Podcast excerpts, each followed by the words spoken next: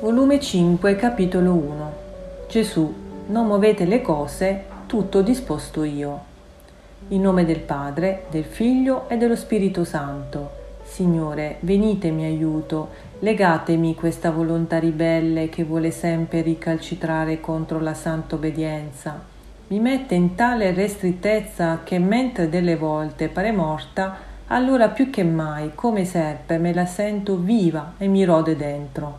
Perciò legatemi con nuove funi, anzi riempitemi della vostra santa ed adorabile volontà, fino a traboccarne fuori in modo che la mia volontà resti consumata nella vostra, e allora potrò avere la felicità di non più lottare contro la santa obbedienza.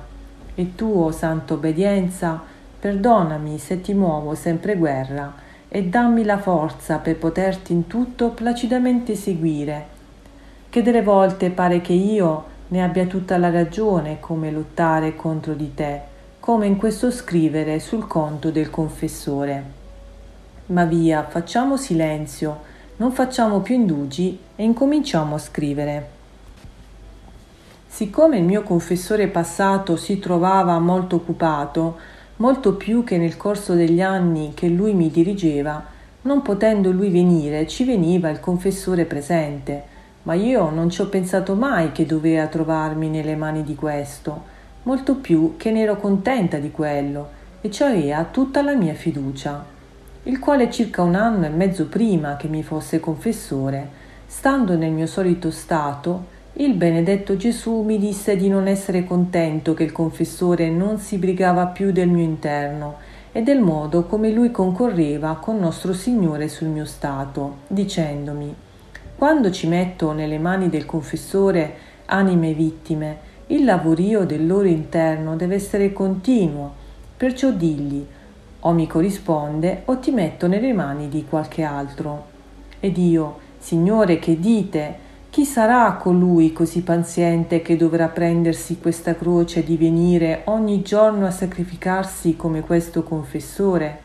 E Gesù darò lume, nominando il confessore presente, e ci verrà. Ed io, quanto è impossibile che quello si metterà a prendere questa croce. E Gesù, sì, ci verrà, e poi quando non sentirà me ci manderò la mia madre e lui che l'ama non le negherà questo favore. Certo che a chi veramente si ama non si rimanda indietro. Però voglio vedere un altro poco che cosa fa questo e digli tutto ciò che ti ho detto.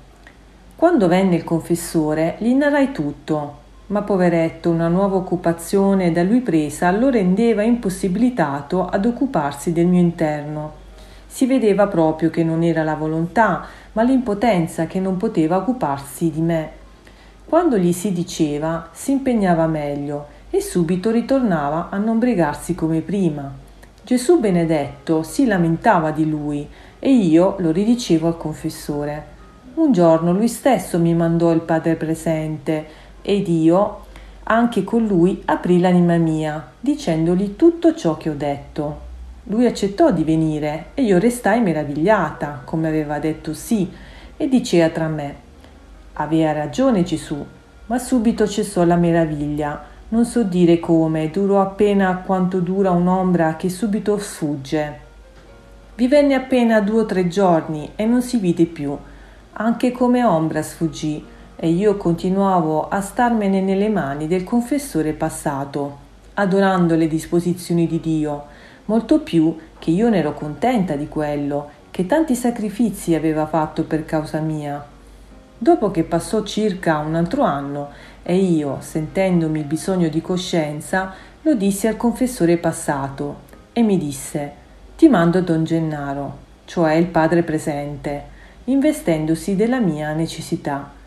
Impensierita su di una tempesta successa tra loro, Gesù ha ripetuto non muovete le cose, tutto disposto io, e tutto ciò che è stato fatto è stato ben fatto.